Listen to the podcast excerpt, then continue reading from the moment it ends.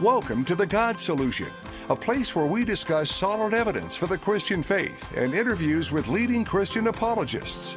Each week, you'll be encouraged in your faith and equipped to defend it and share it in your daily life. You can find out more about The God Solution at GodSolutionShow.com. Now, here's your host, Nate Herbst. Welcome to the God Solution Show, where we discuss answers to humanity's questions about God and God's answers for humanity's questions. I'm Nate Herbst, and I'm so glad that you're back with us again this week. Well, last week we began the interview with Dr. Fuz Rana of Reasons to Believe. This week we'll be continuing with the second half of that interview. I'm so glad that you're tuned in. Go to GodSolutionShow.com to get last week's interview if you missed it, or if you just want to hear it again, and all of our other shows as well while you're there. Well, if you missed last week, you probably are wondering who Dr. Fuz Rana is. If you haven't heard about him before, he is the Vice President of Research and Apologetics at Reasons to Believe. He holds a PhD in chemistry with an emphasis in biochemistry from Ohio University. He's the author of several groundbreaking books, including The Cell's Design and Creating Life in the Lab. He's also co authored Origins of Life, Who Was Adam, and What Darwin Didn't Know with Dr. Hugh Ross, who was also on the show a while back. Please visit reasons.org for more information about Dr. Rana and Reasons to Believe as a ministry. And click on the microphone while you're there for a free copy of Dr. Fuz Rana's testimony. Well, anyway, let's get right back to the second part of the interview. We're picking up here talking about how, in his words, you can't win from an evolutionary standpoint. I agree with that statement. I'm going to be asking him a little bit about Dr. Behe's research and that very issue of how you can't win from an evolutionary standpoint. So here we pick up with the second part of our two part interview with Dr. Fuz Rana. Dr. Behe, another biochemist, kind of argues the same thing in his book, The Edge of Evolution, maybe from a different perspective. He actually tries to quantify the capacity of Darwinian processes. And he says that we couldn't even get one new protein protein interaction. And he's talking about the AIDS virus and malaria and all this, and actually quantifying the capacity of this mechanism. What does that mean for the theory of evolution? We can't even get one new protein protein interaction? Yeah, and you know, again, I think uh, what Michael Behe does in The Edge of Evolution really is is a sound approach to characterizing, again, just what is the capacity of mutations to create uh, new biochemical functions and again, you know, uh, what he's showing is, you know, to to try to map out a stepwise process and go from, you know, one function to another function is just beyond the capability of the resources that you have. And, you know, uh, you know, I agree with with what he is, you know, with his conclusion there. And again, the only way I've seen evolutionary biologists avoid that is again, to appeal to this idea of historical contingency. But as I, I pointed out, that that doesn't really solve the problem. It just it just essentially takes one set of problems and exchanges them for another set. And now, even that theory, if I'm not mistaken, it doesn't give us an explanation for how something new could be developed, correct? I've never seen a mutation or even heard of anyone observing a mutation that increases the genetic information with new information. I mean, we see sequences copied, doubled, maybe things like that, but we don't see new information, correct? That's something that I've, I've heard a number of you know, apologists with the scientific background make as a claim, and I'm a, a little reluctant, frankly, to go down that path simply because um, I, I think it me I think um, that that argument depends upon what exactly do you mean when you when you use the term information in a, in a biological context. And there's a number of different ways in which you can you can think about information. And so, depending upon how you define information, uh, you could make an argument that you know mutational events can create new information in in biological systems. But in a sense, the type of information that you're creating is kind of analogous to, to having the word cat in randomly replacing letters, and occasionally you might produce a word like bat or car, you know, or, or something like that. Uh, so you, you are generating, you could argue, new information by randomly varying letters. Uh, again, if you start with the word cat. Uh, but the, the point would be that you're not doing anything substantial in terms of increasing the complexity of the system, uh, which is what you would require in order to have, um, you know, one major group, you know, give rise to another major group. I think evolutionary mechanisms are very good at, at adapting systems to changing environments uh, by taking a core design and varying it in response to changing environments. We would refer to something like that as microevolution. Uh, and we see, you know, really good evidence for microevolution, and I think that kind of mutational mechanism could adequately account for variations around a core design that would be necessary for organisms to adapt to their environment. But I don't, don't think that that mechanism is sufficient to explain how one design could be converted into another, another you know, fundamentally different design.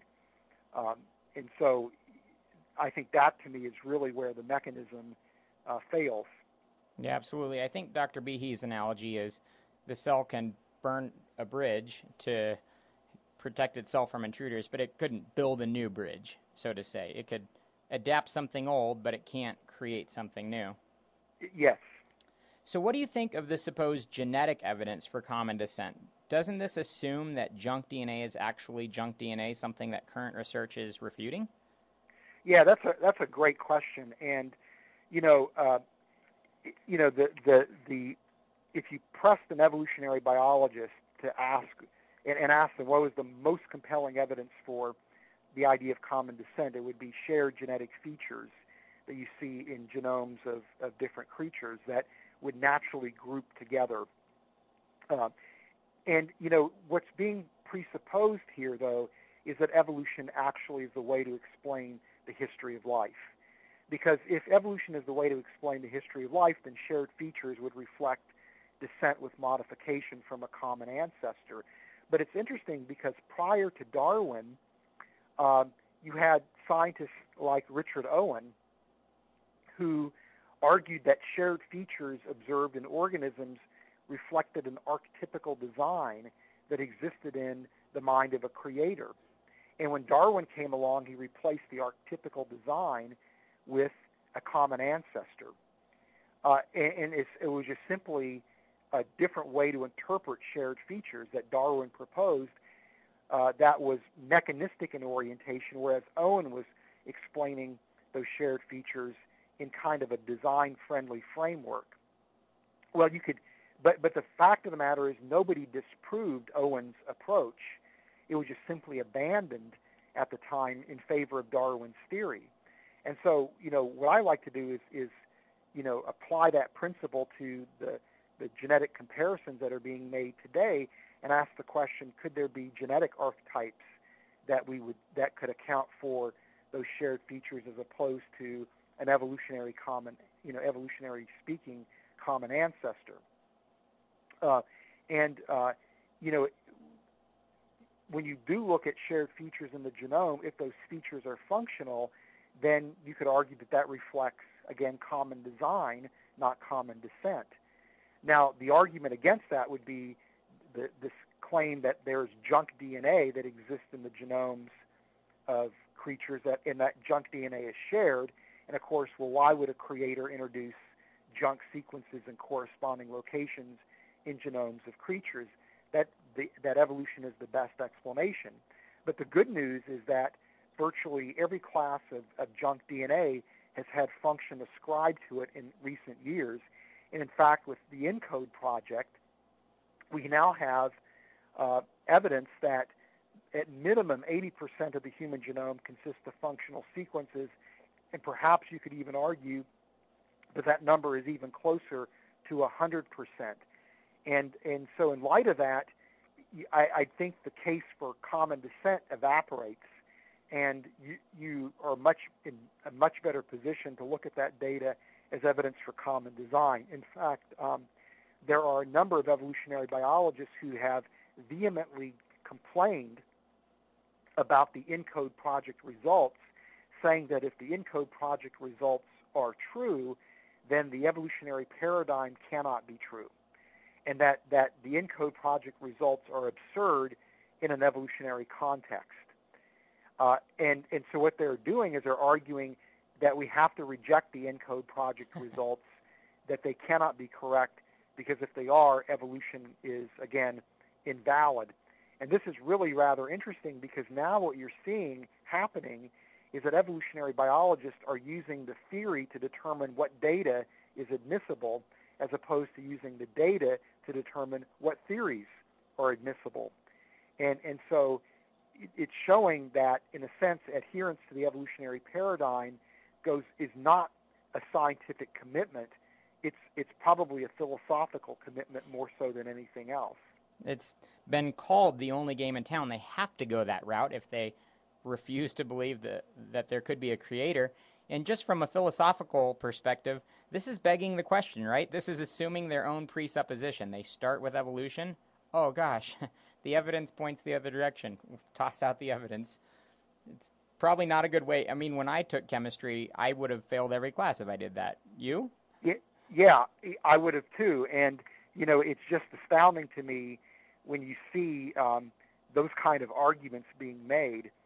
You know, uh, uh, it, it's again, it's you know, it, it uh, and, and in fact, I've even seen uh, other evolutionary biologists, or at least other biologists who are not necessarily friendly to the Christian faith, actually calling out those types of critics, saying that the motivation seems to be something other than scientific in nature when they're making those kind of assertions.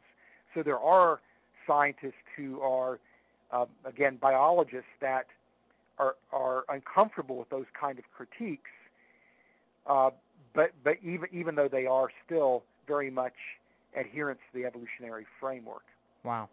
If you're just tuning in, you're listening to the God Solution Show. Find out more about the God Solution at godsolutionshow.com. Okay, so we've talked about some of the problems for evolution. Now, we all know that problems with evolution doesn't mean that the Christian worldview is correct. So let's kind of switch gears here. What are a couple of the strongest arguments for creation? Yeah, well, you know, I'll stick with the life sciences, but uh, you know, for me, I think uh, when it comes to uh, human origins, you know, we, we, as we mentioned earlier, we've got evidence that there was a, a mitochondrial Eve and a Y chromosome Adam. That seems to, I think, lend credence to the biblical account of human origins. Uh, we also have um, emerging data in anthropology for something called human exceptionalism, and, and this is something that I'm particularly excited about. Uh, but uh, you know, when going back to Darwin in his book The Descent of Man, the claim was that human beings only differ in degree, not kind, from other creatures. That that we in effect are glorified apes, uh, that we're just a little bit more of the same with respect to the capacity that, that the great apes possess. And of course, that notion strikes at the at a very important idea in Christianity that human beings are made in God's image. Uh, but yet, in recent years, there's this concept that's emerging uh, called human exceptionalism, where a growing number of primatologists and anthropologists who are not Christians are arguing that human beings really are distinct from all other creatures, that we are exceptional, and that, that what makes us exceptional is our capacity for something called symbolism.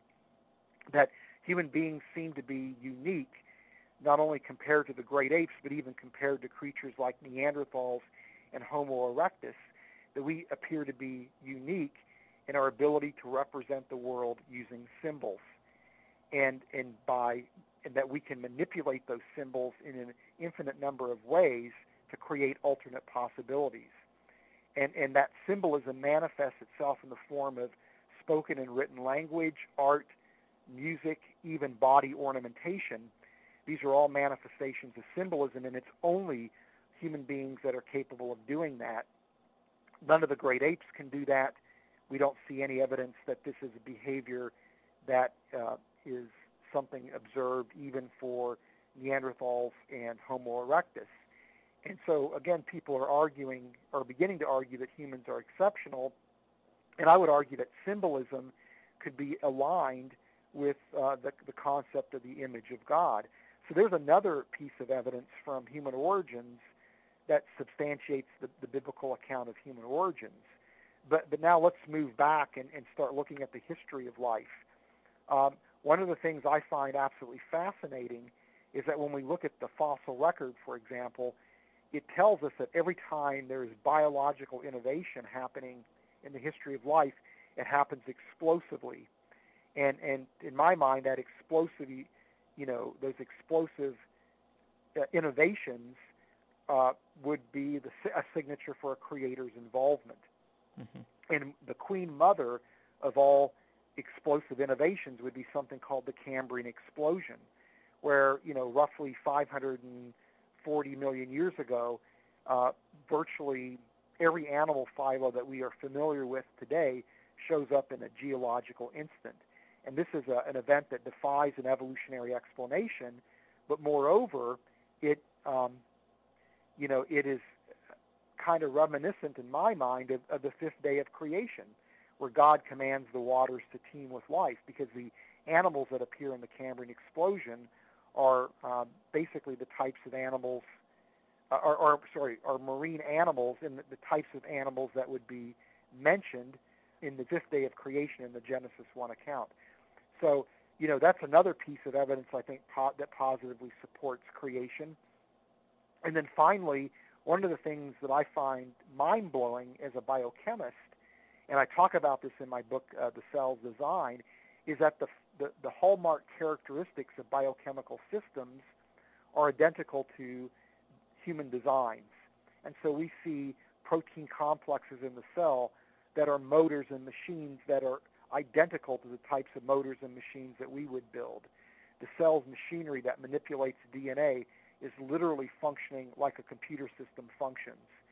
Uh, and, and those similarities in design, in my mind, suggest the work of a mind uh, and kind of reinvigorate the old watchmaker argument of William Paley, who argued that a watch requires a watchmaker, therefore life must require a divine watchmaker, because Paley argued that biological systems and a watch have these shared properties.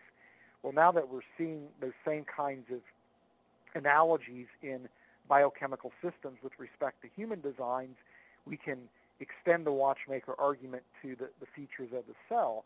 Now, what's provocative to me about the watchmaker argument is that human designs are similar to designs that we see in biochemistry. Well, why would that be? Well, one way to explain that is that uh, there is a resonance between that the mind of, of, the divine watchmaker and the human mind.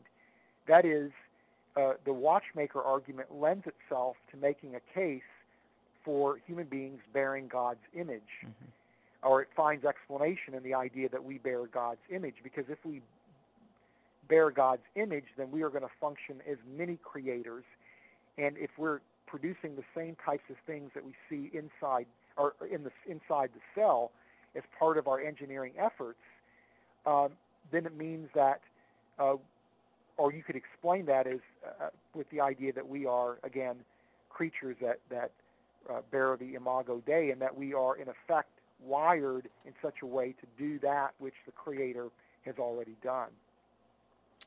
It's just fascinating. It's fascinating, and I think we could go on and on talking about these evidences for Creator and you know, in Romans 1, God tells us that his invisible attributes are clearly displayed in nature. And I know that's referring more than to just biological design. You know, we see all the features with the beginning of the universe and how that points to an omnipresent and all powerful and omniscient God and all these things. But what you just said tells me, and I know there's more, but those are fascinating evidences for God's creation of man in his own image. It's just incredible. So, in your opinion, what have been some mistakes that creationists have made in presenting their arguments? Because as I listen to you, you sound very coherent, logical, educated, and scientific. Sometimes creationists don't come across that way. What have been some of the mistakes that creationists have made?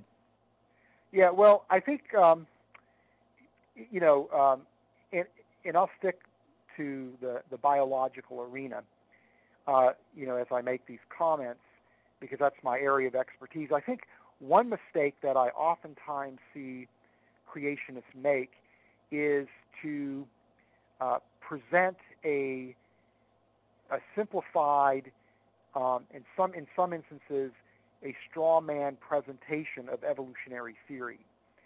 Um, you know, I, I you know, uh, and so I think one of the things that it's very important that we all do is is spend time really making sure that we're reading the best, most and latest ideas that are part of the evolutionary framework, because evolutionary theory has progressed, and the way in which people envision the evolutionary process transpiring today is very different than it was 10 years ago, let alone 20 years ago. So I think it's very important that we're, we make sure that we're not presenting straw man arguments when we critique evolution, uh, but rather that we're critiquing it based on, you know, the, a cutting edge understanding of what evolutionary biologists are claiming. And there are many, many problems that we can point to with the evolutionary paradigm that are legitimate problems, and we just want to make sure that we're pointing out legitimate problems, not problems that uh, again, are not part of the current day construct of evolutionary theory, because that doesn't get us very far. More engaging, you know, uh, non-Christians who have a strong scientific background. And kind of uh, in conjunction with that, I also try to encourage Christians to, when they do uh, apologetics in the biological arena, is to make a positive case for creation as opposed to focusing on critiquing evolution. It's it's all well and good to critique evolution, but a lot of times I see apologists stop there and think, well, if I can show evolution isn't true, then I've made my case for design. I think it's important that we do critique evolution, but I think it's even more important that we spend most of our effort arguing for why we think the biblical accounts of creation are valid, why we think that biology shows us evidence that a creator indeed does exist. So, in other words, let's make a positive case for why we are creationists as opposed to uh, maybe critiquing evolution and arguing why we're not evolutionists, uh, if that makes any sense. Absolutely. It's great advice. Now, a lot of people might just throw this out there and say, it doesn't even really matter. I've heard Christians say that. What does human origins have to do with everyday stuff that we care about, like the right to life, sanctity of marriage, etc.? Well, you know, it it has everything to do with it, uh, because um, you know, at the end of the day, how we think about origins, and I think specifically about human origins, has profound implications on our day-to-day decision making. You know, if you think that you're the product of an evolutionary history, where it's an unguided process that has produced human beings, again, and, and that we are just simply an accident of uh, a, a, uh, a mindless process, then there really is no meaning or purpose to human existence at the end of the day. And that, um, you know, we are, again, not special. We're just among countless of, uh, numbers of species that have existed on Earth with no special distinction whatsoever. So if that's the view that you have, then the way in which you think about the value of your life and the meaning of your life and the value of other people's life is going to be rather dismal. Uh, but on the other hand, if you think that human beings truly are made in God's image and that we have inherent worth and dignity, you're going to view your life in, in very different terms than I think, uh, and you're going to view other people's lives in very different terms. And so I think issues relating to, you know, pro-life, euthanasia, uh, issues relating to how do we define marriage as a society, as a culture, you know, decisions that we make in terms of what we do with our bodies and and how we live our life in terms of our you know, sexuality ultimately trace back to what we think about our origins. Uh, and so, you know, this is really, um, I think, a, a, an important question that ext- extends far beyond just simply you know, uh, complex apologetic arguments that we might make with, you know, people that need intellectual evidence for the for you know in order for them to embrace Christianity, um, this is really something that impacts uh, our day-to-day decision making, whether we realize it or not. Well, it's been a great interview, and I'm just excited that you've been on, and thankful for all that you've shared, and thankful for all that you're doing. Before we close this out, just as we wrap up, would there be any last comments that you'd like to share? Maybe one last takeaway?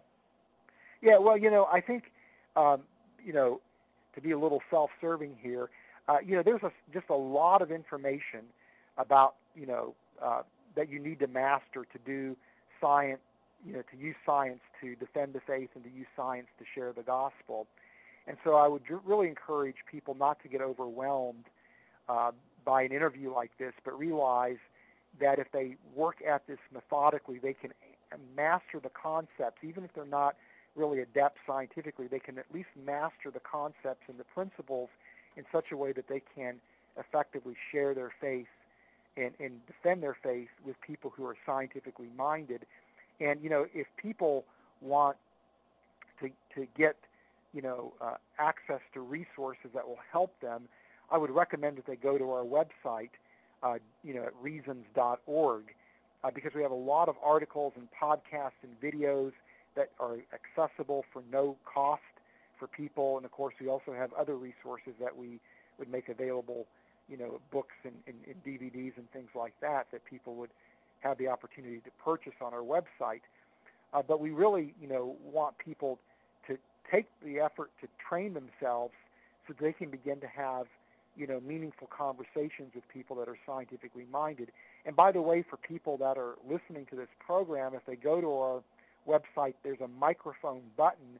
If they click on that and give us uh, just a little bit of information, we will send uh, either an MP3 or a CD copy of my testimony about how I came to faith in Christ and the role that science and Scripture played in my conversion to Christianity. And of course, people can listen to that and then pass that on to other people that they think might need to hear a message like that.